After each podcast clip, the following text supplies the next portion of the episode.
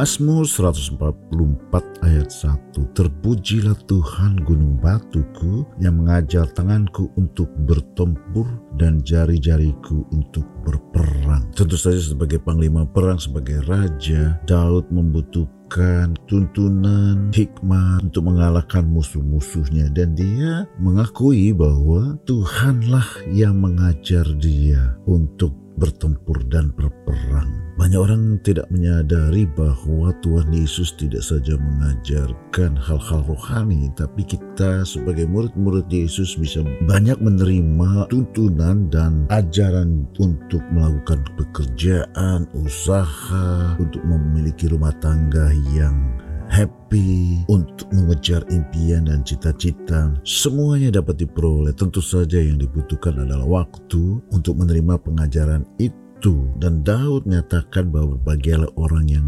merenungkan firman Tuhan, meditasi, memberi waktu untuk merenungkan firman Tuhan dan pada saat itu juga menerima tuntunan-tuntunan, hikmat-hikmat, inspirasi, pewahyuan dan segala yang baik untuk bisa berhasil dalam hidup ini. Jangan lupa Tuhan Yesus mengasihimu dan Tuhan mengarahkan matanya untuk menuntun kita semua.